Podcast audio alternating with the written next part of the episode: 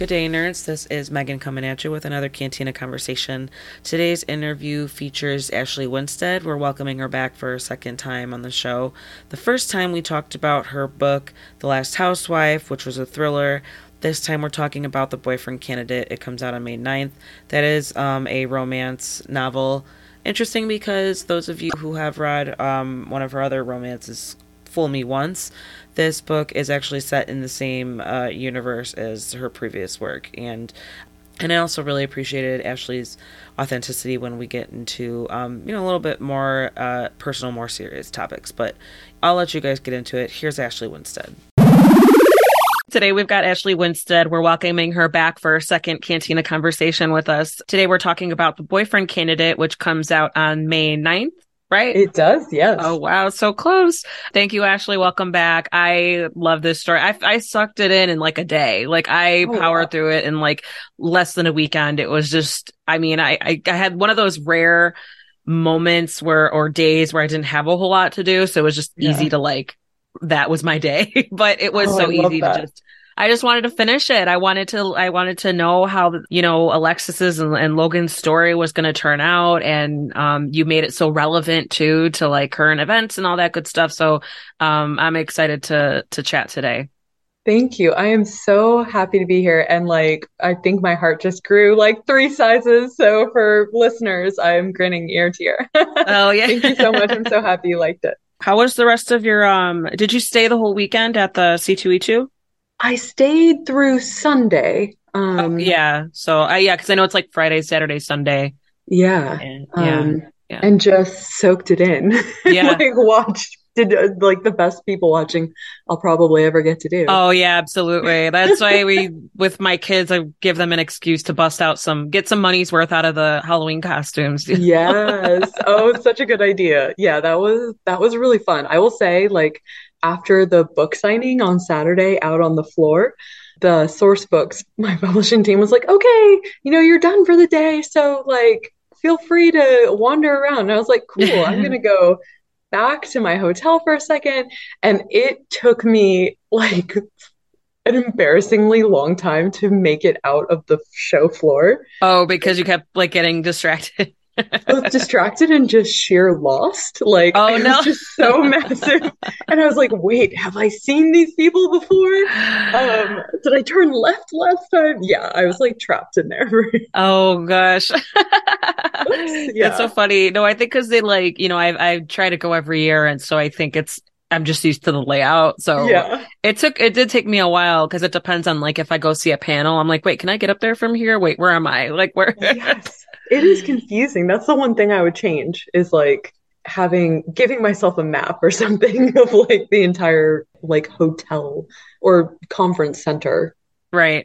Yeah. Massive. Yeah. Because then did you stay at the McCormick Hotel?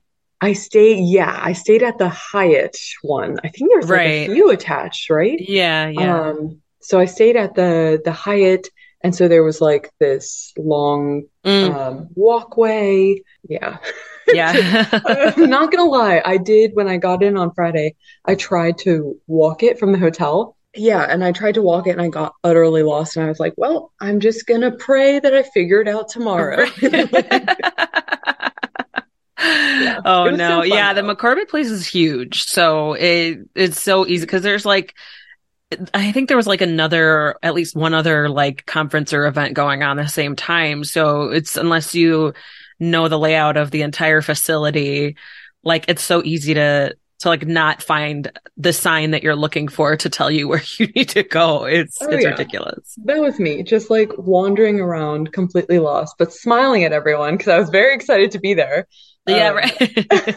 So just this weird looking woman who's blindly smiling at everyone while wandering. That's so funny. Well, anyway, I'm glad you figured it out. And yes. It's if you come back to another C2E2, you'll have the lay of the land. Oh, I'll be a pro, yeah. Though pretty much all I want to do, I decided, is sit in the bar of the Hyatt that's really close to the conference center because so many people in their costumes are just sitting there having snacks, having drinks, and that to me was the most fun. I would just that's where I'd spend my time if I could go back, just sit there and watch. Because, okay, you know, in the Star Wars movies, it's like in every Star Wars movie, there's at least one scene of like that bar or that jazz club or something where all the different aliens from different planets are gathered and everyone, that is what I felt like. I was like in a scene like that with all the different. That's so fun. Yeah, people. And I was like, okay, all my dreams are coming true. Yeah, anyway. There you go. Entertainment bingo almost. Like who? Oh my gosh, yeah. Just like the most elaborately dressed person who is dressed like some sort of creature, just filling up their water, you know, very regularly, like taking a bite of you know, a French fry. And I'm just like, okay, this is very cool. I know. It's so, because people, they commit, they go for it. And it's it's so fun to like see all that, you know, and it's like, and I do the same thing with my kids. Like, oh, do you see Woody? Do you want to take a picture with Woody? Like, do you see Pikachu? Like, things. It's really cute. Oh, it's that must be so fun for them. I think I would have like fainted as a kid. Yeah, right. I got to walk around and see all that. Yeah, it is a little tricky. Yeah, because we just have to be careful because like they might get tired of walking, and the 2-year-old is definitely like. He's not about the stroller anymore. He's like, absolutely not. I'm a big boy. I want to walk around like independent. Yeah. Yeah. And so it's, but no, they were pretty good. I think it just got tricky when, you know, we allow them to get like one toy each. That was like when it was like, they just wanted everything. That's so cute. It's like I pick out one, you know, and then the 2-year-old's like, what? You know, and so like, okay, pick out a toy for your brother. He's not paying attention. Just like so sweating so the decision. I know, right? It's like, oh, like what? So yeah, no, that's great. I'm glad that you had like a good experience because yeah, we try to go, and the only nightmare is like parking, and so I think public transit is the way to go, unfortunately.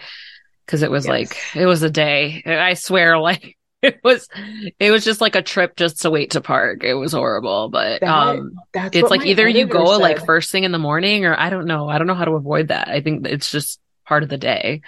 I'm so glad I was staying at the hotel and didn't have to worry about parking because my editor was almost late for our meeting because she was just like, I'm so sorry. Literally, I'm just trying to park for like, an hour. Yeah. I was like, whoa. Okay. Yeah. That's nice. That's why we drove because we had a little one. So, but now that they're going to get a little older by next year, hopefully we taking public transit won't be a big deal. I feel like you catch the vibe by the cover, you know, and I think, I don't know how the cover artist or whoever you went with managed to make like a cartoon very, very good looking, like sexy. It's like, what is people skill, see that. Right? They're like, ooh, like. I know. Okay. So Hattie, I have to shout out the cover artist because they're incredible. Hattie Windley. She is a Scottish based illustrator, and we actually worked with her for some of our swag too. And I sent her my fan cast. I don't know. Is it fan cast if it's like the writer or like inspiration? I don't know. I sent her, of course, like Brett Goldstein's image for Logan, aka Roy Kent on Ted Lasso, and then Alexis Bledel for Alexis. So I was like, this is kind of how I was picturing the characters looking in my mind, and she just knocked it out of the park. Yeah, yeah. She's so talented. Yeah. And it's so funny because I don't know how tall Roy Kent is, but Alexis also, Brett Goldstein, but, Alexis, your character, Alexis, she looks like she's tall too, just by like the cover. Like she can, she fits up there, like not just, you know, when they cuddle, she's not like reaching up there to, to fit in. You know, I think because I'm a tall girl, myself at 5'9", all my characters, I just tend to like make them tall girls. I like it. And no, I love it. Yeah. I mean, I'm like 5'3" on a good day. So it's like, there's just on a good day. I really like, I think technically I'm 5'2 3/4. So I just say 5'3". Like, yeah, there's a lot of, I don't know. I want to say it kind of varies sometimes, but a lot of women in entertainment tend to be either one or the other, like either really tall, like model-esque or model adjacent or just like tiny. And there's not a whole lot of in between. So it makes sense that you know, because Alexis Bledel, isn't she like tiny? She's short, right? I think she's tiny, yeah. And I actually think Brett Goldstein might be on the shorter side too, but it's hard to tell because I do watch Ted Lasso and he doesn't look like he's that short compared to like Jason Sudeikis and the other actor, true. Coach Beard. He looks like he's up there, like 6 foot-ish. I don't know. I have to Google it. So when I worked in, I worked very briefly in the TV industry, like in between graduating from undergrad and then going back for more in grad school. And one thing that shocked me was really how small. I know this is like people say this all the time, but I didn't really believe it. But yeah, how small so many actors were. Yeah. And male actors, especially, just like, wow, okay. Small, miniature, and beautiful. Yeah, right. You know, and like absolutely gorgeous, good-looking human beings. Right. So, and I will say one thing is in romance, there's kind of a stereotype of like all romantic love interests are like super large guys. You know, in male-female love interests.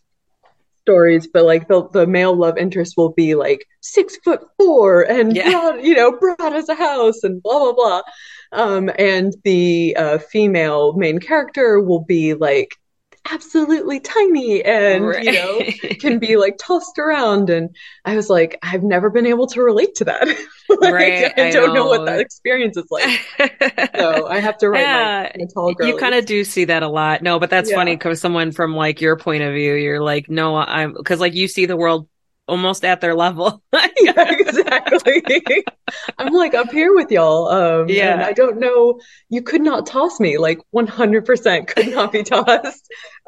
So yeah, we're gonna write from that perspective. There you go. Yeah. I do like the idea of like a tall woman kind of just like, you know, because I feel like Alexis strikes me as someone who's like not, I don't know, because, you know, we can go into it, but she like eases into like the role that she finds herself in. She finds that she's like a natural in some of these like situations and speaking in front of groups and stuff like that. But I feel like if she were shorter, she might have a little bit of struggle like commanding that space. I think it's definitely... Ooh. You know, easier, maybe a lot, not easier for her, but maybe it's because that's what I see. Like a lot of like tall men, like a lot of successful men are taller or it's easier for them to like command attention, to command the room. And that's such a good point about command of space linked to height. Yeah. That's really because otherwise like smaller women, it's like, I don't know if they're smaller and they have that personality, that like the attitude of commanding that space. And it's like, oh, she's feisty. She's a little firecracker. It's like, I don't know. Would you be saying that if she was inches taller? I don't know. That's a great point. Yeah. No one would use such like diminishing language of like feisty. Yeah. Yeah. Right. Pros and cons to being, to being tall and short. Right. As women. As women, you're just, you know, like, you're doomed if you know no matter what height you are, I guess. This was just own it. Just exactly it. So do you want to give like a little summary of the book so people can follow along with the conversation? So this book, The Boyfriend Candidate, is my follow-up. It lives in the same universe as my first romance, Fool Me Once, and each book is about one of the two different Stone sisters. So Fool Me Once, my first book, was about the older sister, Lee Stone. And now this book is about Alexis Stone, her younger sister. And while Lee is like bold and she's this politician, and in book one, she passes this major piece of legislation, her sister Alexis is like kind of the opposite in that she is, like many of us, very introverted, prefers the company of books really to other people. It's like, write what you know, right?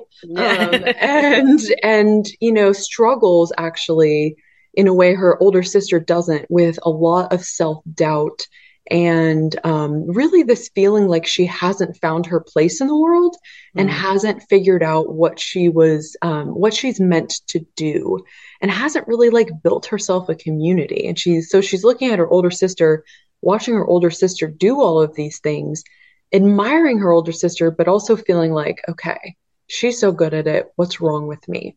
And so one of the things that we open the book with Alexis tackling one of the areas in which she feels she's fallen short.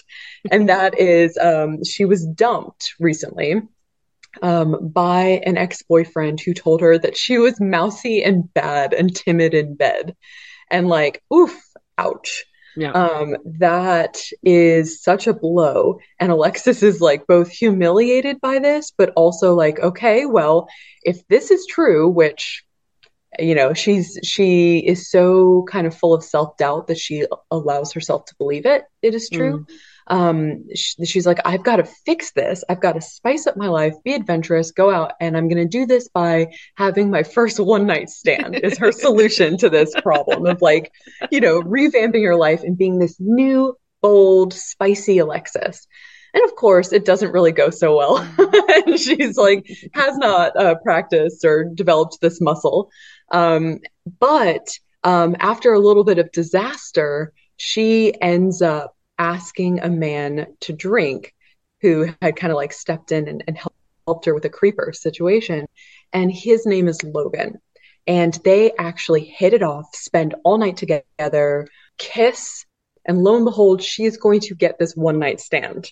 Unfortunately, a freak lightning storm catches the hotel on fire.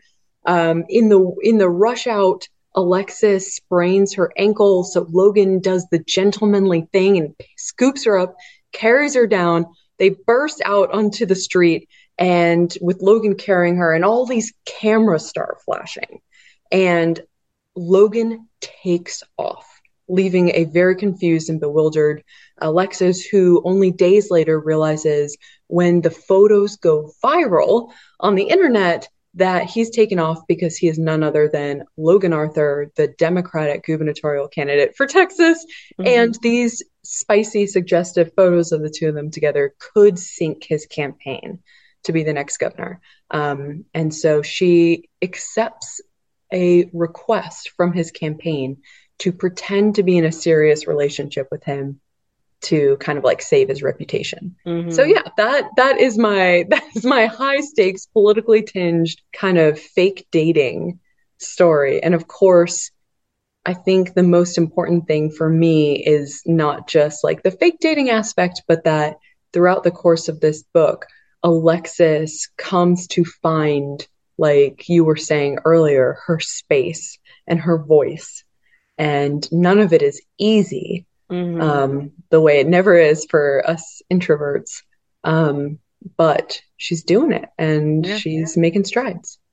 Yeah. That's what I liked about her. I could relate because she kind of does it because she has to almost. Like she develops those skills because she's put into situations where it kind of forces her to. And I think a lot of people can relate to that. It's like, it really is. Like fake it till you make it. Like it's, exactly. It's that is her ethos. Yes. Yep. It's like just go with it, and she does, and that's why I kind of like it's not just like the fake dating trope. It's like you develop it into like, well, there's so much growth.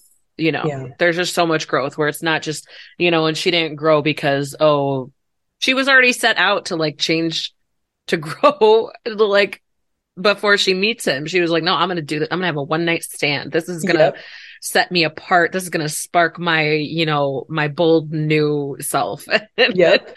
Take no prisoners. I'm going to be like, at least I can fix one thing. My sexiness. And then behold, here she is in this. I know, right? It's, that's where I was just like, oh, girl. Like, exactly. You're like, oh, no. Like, I know. I was like, okay, well, yeah, go for it. How's this going to turn out? Like, what are you going to do? And she tries so hard, but she also had that voice of doubt, who can't believe that anything good could happen to her, really, because she's had some disappointments and knocks in her life. That's a really strong voice in Alexis's ear, and that really keeps her from like growing herself and growing with Logan, or like having this connection with Logan. So a theme in all of my books, whether they're romance or thriller, is like that the hardest antagonist that you have to confront and conquer is actually inside your own head. Mm-hmm. And so that's kind of like the theme I keep finding myself returning to. You know, I'll even think as I set out to write a new book, like, oh, this is completely new territory I'm diving into. Like, it's going to be so unlike the rest of them. And then halfway through writing it, I'm always like, oh, damn it. It's the same thing. I'm really stuck on this idea, I guess. Yeah, but you know what? I feel like this is just like part of the human condition, right? Like, yes. So many people have, you know, they're their own worst enemy, where they're kind of, like how you said, that self-doubt is just so, it's just so common. And so I think it's just a testament to like what's a hit with people, like what resonates with people. You know, I think a lot of, because you have a kind of like a loyal fan base, a loyal reader base. And I think a lot of it is because not just like your writing style and your ability to kind of like just craft these stories, but also just developing characters that just their situations, maybe not so much, but like at least their way they handle it, the situation just resonates with them, you know. Thank you. That's really lovely to hear. Yeah, of course. So this was like kind of like your first book that you kind of is written in the same universe as like a previous work, right? So how did that go? Like how, because you write romance and then you write thriller, like very like, you know, opposite sides of the spectrum here.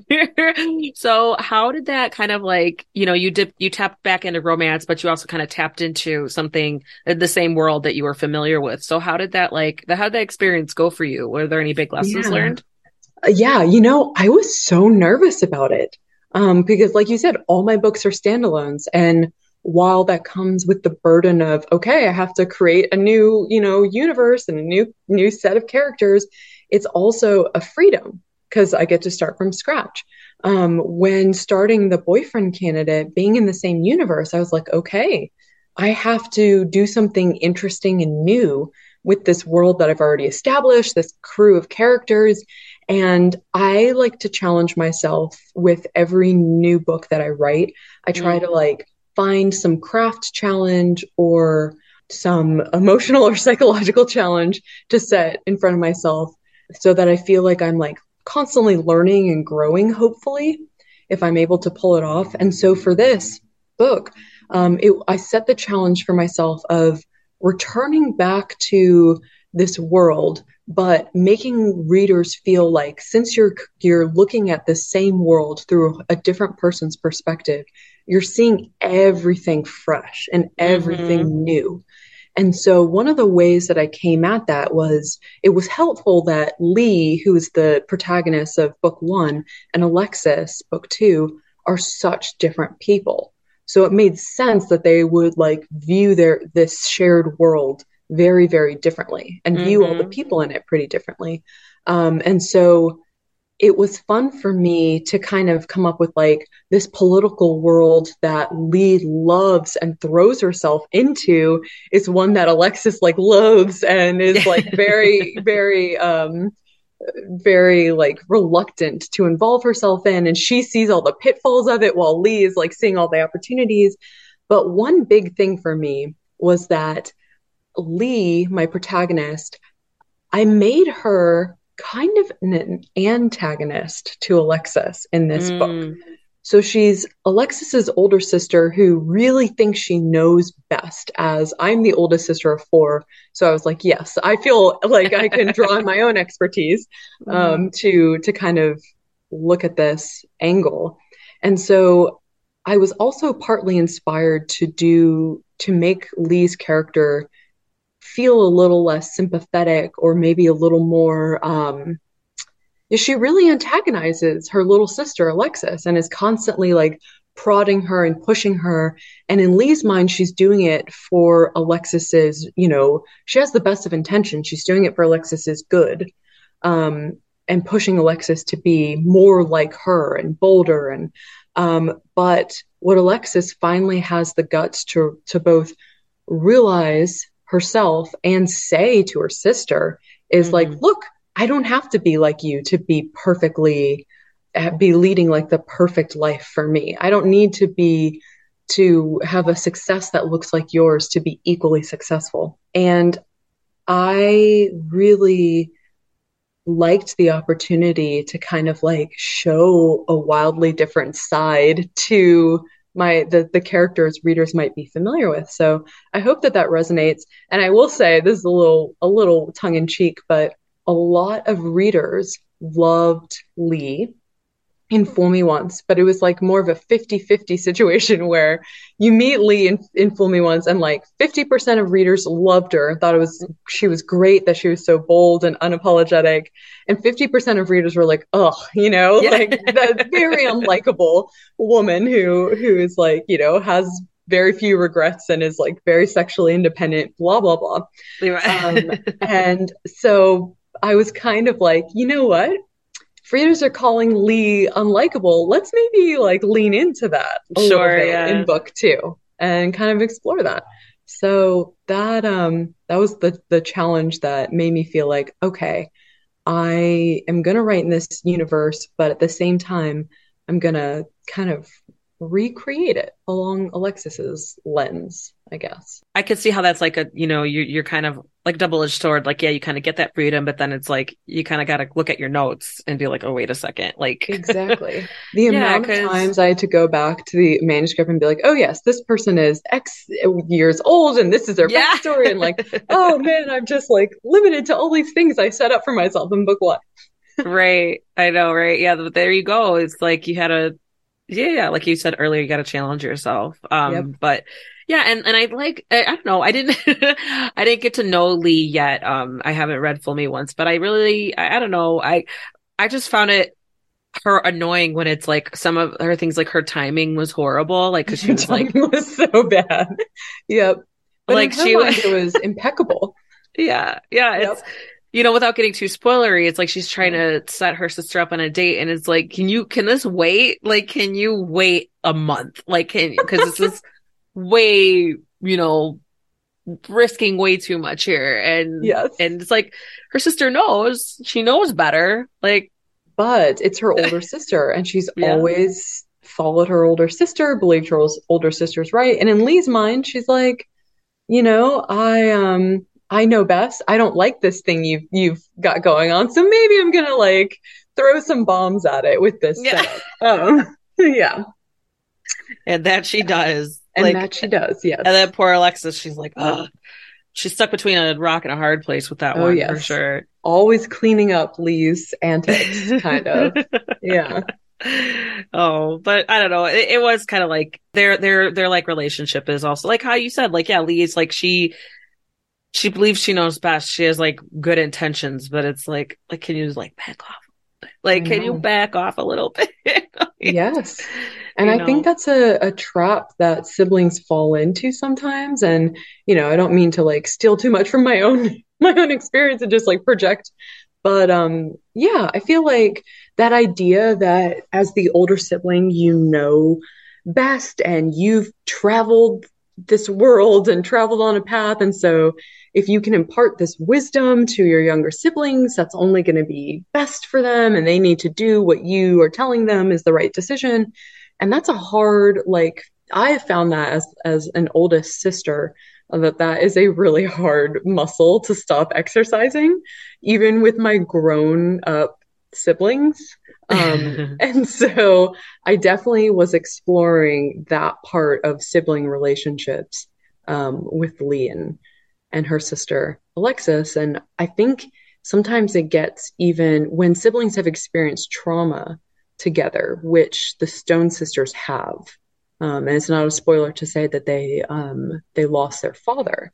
Mm-hmm. And so when you're experiencing trauma as siblings, I also feel like as the oldest, like I have found that you become even more, you run the risk of becoming even more prescriptive out of like a ramped up desire to take care of your younger siblings and heal them and steer them in the right ways.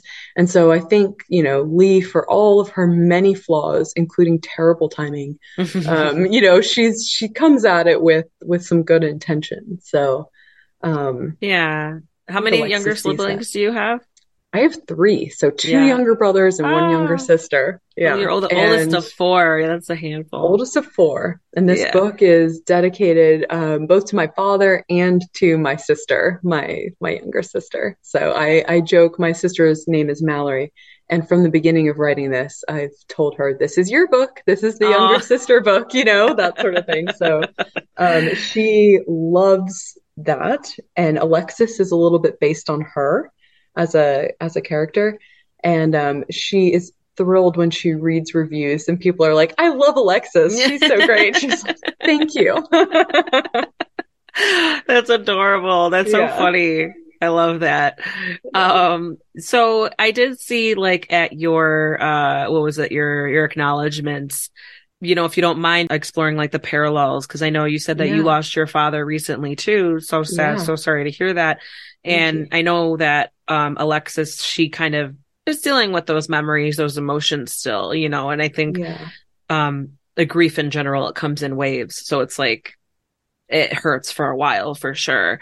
So how did, you know, but you said that you were already had developed this story while he was still with you, right? Like, I want to explore that a little bit and maybe how when you develop these characters based on like on your life and your relationships with your siblings, and also like what they went through and what you and your siblings eventually went through.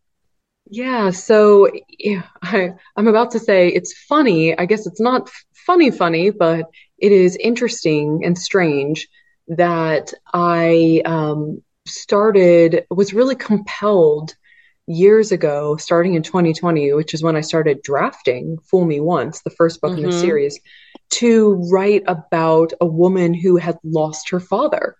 And Lee and Alexis, the Stone sisters, have a much more complicated relationship with their dad than I had with my own. Like their dad was a cheater and he kind of abandoned their family. And so first they had like a two punches, you know, which is one, his betrayal, and then his passing in a car accident. But so I had written this book exploring the grief of losing your father and how that permeates your life and sinks into your brain and your heart and colors your ability to have relationships with other people and like trust life to work out and trust love. And so I wrote that book, published it, and was all the way through writing Alexis's book, The Boyfriend Candidate, in which she too, in her own way, is grappling with the past loss of her father and its reverberations on her heart and mind. And I had just gone copy edits back on The Boyfriend Candidate when my own father died unexpectedly of a heart attack and just took our entire family completely by surprise. And I had, you know, when returning to The Boyfriend Candidate after months of grieving and putting all my writing work down to attend to my family, it was almost like I'd forgotten that I'd written this story that was so much about grief. And it was like a process of discovery and revelation that I had written a woman struggling with the loss of her father the way I now was. And I did a lot of reflecting on why I'd felt so compelled to write this. And I think for a lot of people who have anxiety like I do. I struggle with anxiety and very happily take like medication that's really helped for it and like to be transparent about that just for anyone else who has similar issues. But I think one of the things you do is you catastrophize and you imagine the worst and you play out the worst possible scenarios. And I realized that writing these romances, even though they're cheery and happy, in tone, I was kind of pre-grieving a loss that I knew was one day going to come, even if I didn't realize how soon. And I actually felt that found it to be enormously helpful. Like I was reading my own words about how grief won't last forever and there are paths out of it.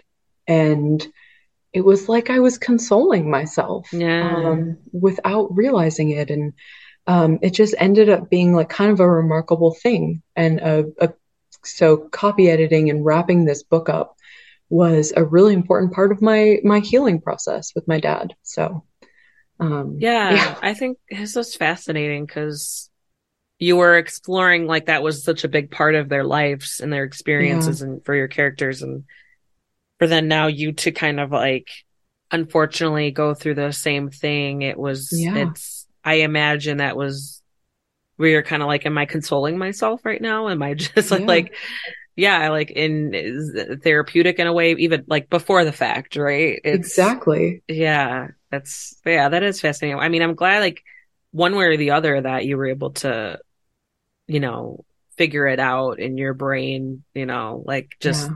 to find a way to cope one way or the other, yeah. that because like, yeah, you have your family and you guys are all leaning on each other, but like almost like at the end of the day, almost you're with yourself, you know, like it's exactly. you and your thoughts in your head, and like and whatever, you've got to be right do. With yourself, yeah, and mm-hmm. find that way to push forward every single day, yeah. And it's, yeah, it's so much. And yeah, and it's stuff like heart. I mean, obviously any type of loss is heartbreaking, but like heart attack, it's one of those sudden, like, yes. almost no warning. Like no you don't warning. See it coming. And no. Yeah. And that, you know, I actually, yeah, no, it's, I think just the sheer shock of it is really hard to grapple with, but mm-hmm. death is always hard. With someone, yeah. loved ones. Yes. So not to say any kind of version of it is worse than a different, but no, yeah. Well, yeah. I mean, cause I, you know, just thinking about like, okay, if you had a loved one who is like diagnosed with a terminal illness, for example, it's like, yeah. that's hard. And maybe it's almost like drawn out, but I think having that shocking, like sudden death, it's like condensed. You're like dealing with all those emotions, like so much more quickly versus like, yep. preparing for it over like months or whatever, you know, it's a different, like, it's not, like you said, it's not any worse or better or easier. It's like, it's just different and it's different experiences. They're tricky. Yeah. Tricky to navigate. And you could be fine one moment, like thinking that you're, you know, done with your grief, and then something triggers knocks it you sideways. Yeah. Yep. Where you just like are sad out of nowhere. Like I totally get it. Yeah, absolutely. So just a couple more questions before we wrap up here. I know, like, I feel like I could just, we can have such a long conversation if I let oh my God, I know. and like wide ranging too. It's lovely. Yeah, it really will. Cause I'm like looking at my list of questions and like, I don't know, you kind of like our conversation kind of like weaved in and out of what I was going to ask you. So what, we kind of hopping off of what you were talking about earlier. You talked about like the challenges of writing this piece was kind of like, having it exist in the same something you've written before. Yep. What were like the most enjoyable parts to write about it? Yeah, I really loved writing Alexis and Logan for different reasons. And Alexis, because as I mentioned, I modeled her off of my younger sister. And most of my protagonists, I know this is going to sound so navel gazing and like narcissistic, but I usually will take like some piece of me, especially like a darker piece of me, like a, maybe like an ugly, shameful piece that I'm not fully prepared to, or I wouldn't want to say to anyone, and then just like make it the subject of a book, you know? So I end up talking about it. But yeah, that's usually how I'll model my protagonists, especially in thrillers. But for this book, it was the first time that I looked at someone outside of myself for the protagonist. And wow, it really brought me, this is like a new writing hack for me, because I had so much more empathy for my character Alexis, because I was looking at her from this outside perspective of like, okay, you're modeled on someone I really, really love. Mm-hmm. And so I'm approaching you mentally with, as a creator, with like a lot of care and understanding and forgiveness. Whereas I tend to be less forgiving if I'm basing a character off some aspect of myself. I'm like, no, she deserves all the, you know, inquisition and torture in the world. She's really suspect. But yeah, so it was really fun to, write a character that I felt that much like empathy and care for. And then Logan was just so fun for me to write. A, because, you know, the reason I came up with him was I was like, okay, what if you took Roy Kent from Ted Lasso and made him a like kind of all British, yes, but like also a Texas cowboy, and yanked him out of the world of sports and thrust him into the world of politics. Like, yeah. What would Roy Kent have to say about the absurdity of American politics? And so he's just this like firebrand, loose cannon, like can't stop cursing. And that was so fun for me to write. I really enjoyed writing his character and his reactions to everything. And humor is just a joy for me to write. Yeah. I find it harder than my thrillers, like absolutely, because it takes so much more work from me to write a good joke or like a scene that's supposed to be funny that lands, you know, and actually like makes readers laugh instead of just me laughing in my own head. It's so much harder for me to do that than to be like dark and moody and murderous. That comes more naturally to my brain. So, but I love the process of writing jokes. So there are a few scenes, and The Boyfriend Candidate hopefully is like heavy on the calm part of rom-com. I, at least fingers crossed, I hope readers find it comedic. There are a few comedic scenes that I just like, I had to actually stop writing them a few times because I was like laughing too hard. So yeah, I can imagine you sitting there like, oh my God, I'm hilarious. Like, what? Exactly. That's basically what it is. It's like me sitting alone, actually in this room, being like, oh my God, I'm so funny. People are going to love that. And then later being like, oh, what was I thinking? Oh, you're right. Back to the drawing board. Or like you're waiting for your editor to like, okay, so did you find anything funny in there? Like waiting I'm like for that pouring feedback. Through the notes for the little smiley faces or ha-has, you know? Yeah. Oh, too true. Yeah, I know I do because I love Roy Kent. I have a one of my TV crushes on him, and he's but yeah, he's also like got such like once you get down in there, like he's not a complete monster. Like he's respectable. Like he's like I wouldn't mind like just I think it was like season one was it was just so like his like weekly like reality TV show nights with his like granny group or whatever. He's like, they don't know who I am, and I like turn, I don't have to worry about anything. He's like, it's just hilarious. It's hilarious because like somehow you could kind of see him fitting in with that, like that vibe, that night, like that type of night, that type of entertainment. Like I love that in season one. I know, but yeah, exactly. Like he's not a complete like because you see that like soft side of him, and he lets himself be vulnerable for sure. So it's definitely like like he's hilarious, but he's also like I'm not afraid of him. Like oh right, yeah, no, he's not one of those famous like alpha romance guys who no, that is so not my taste or speed. Oh, I think I remember. Not to yuck anyone else's yum. Oh, I know, right? It's there all you good. Go. It's all good. Just not for me. Yeah, you're like, no, wait, you do you. Yeah, exactly. You do you. If that's what you want, then more power. Exactly. So, no, I'm right there with you. I think him dealing with Alexis's mom was hilarious. I think one of my favorites where he's just like all Alexis sees is him walking out of the room like, okay, like like after after the strategy meeting, he's just like, oh, like like because he just bulldozer. Because he's like such a like he's like kind of rugged, but he's like professional, and he like is good looking, and he's smart, and he cares, like passionate about what he cares about, but then like to have to take a step back and used to being on the receiving end of some direction, it's hilarious. I just. Where he's just like, oh, like okay. I'm so happy. I loved writing the shelter scenes. That was really fun.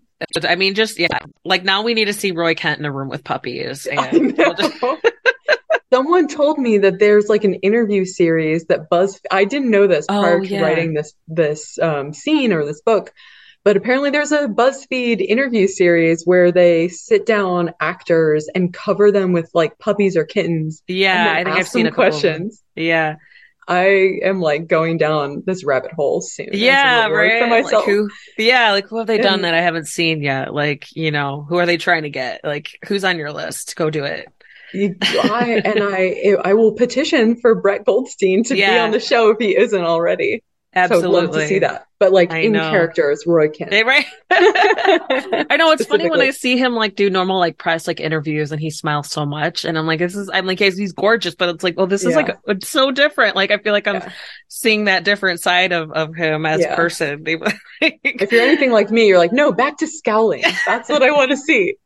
Back to that growl. Like he's never allowed to break character. Right.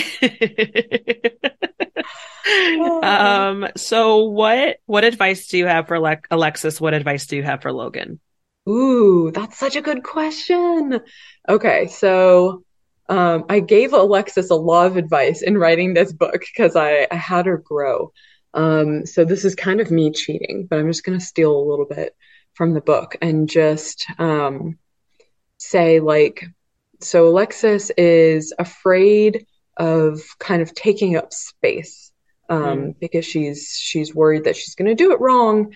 And I, you know, and like be a failure. And I would tell Alexis, like, literally everyone is in your exact same shoes. Like no one feels like they know what they're doing a majority of the time. And if they do, they're probably a little bit suspect, you know? And so just like, life is all about taking risks and also, you know, Alexis is trying really hard to fit herself into a box that she doesn't fit in. It's like round peg, square hole sort of situation. And I have talked to so many other people, especially women, who feel like they've grown up, and I share this myself, they've grown up feeling like they know what it looks like to be successful, like in their career, successful with like their families or in love or their appearance or all these things, because there are such clear instructions given to women about what success looks like. And you got to toss all of that aside. That's just going to make you absolutely miserable unless you are one of those people who just is like, so basic that you fit it all, perfectly without deviation. And like, that's not fun. That's kind of boring.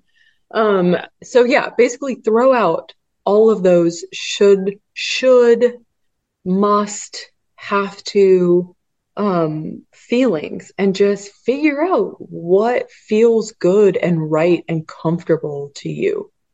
That's my advice for Alexis. And for Logan, you know, I'd probably tell him, and this is something he kind of learns in the book too, but I would tell him that he struggles also with trying to fit himself into the mold of someone he just really isn't.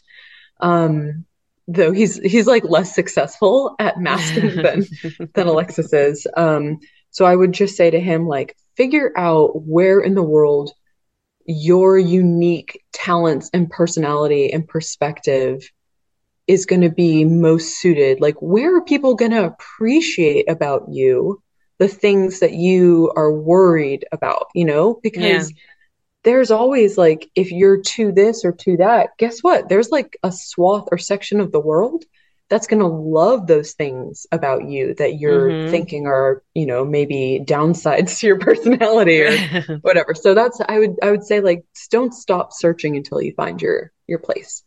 Yeah, that's good. That's great. No, and that's perfect too. 'Cause I think maybe that's part of it, like why they get along, that why they resonate with each other, because they're both trying to fit into a space that maybe isn't meant for them. Exactly. Or they got to figure out how they can use that space where they kind of want to be and figure out how they can fit into it. Like where on their terms, right? It's like, yes, that's exactly it. Sure. Okay. Ashley Winstead, I know there's a new project that you're working on that you're almost done working on that. If you want to talk about it, otherwise, you know, you can come back a third time. We can talk about it. I will always come back to talk to you. That's so much fun. So I have a thriller coming out in October called Midnight's Darkest Hour. And I'm so excited about it. So I'm doing one thriller and one romance a year for the foreseeable future. And Midnight is just a tiny little taste, kind of opens with a skull being pulled out of the dark swamp in a small town in Louisiana. And this is a town that hasn't seen a homicide in decades. So no one in town knows who this skull belongs to or how it got there, except for the preacher's daughter. And she believes that she knows exactly who it belongs to because she believes that she put it there. And then many twists ensue with that belief, propelling her forward.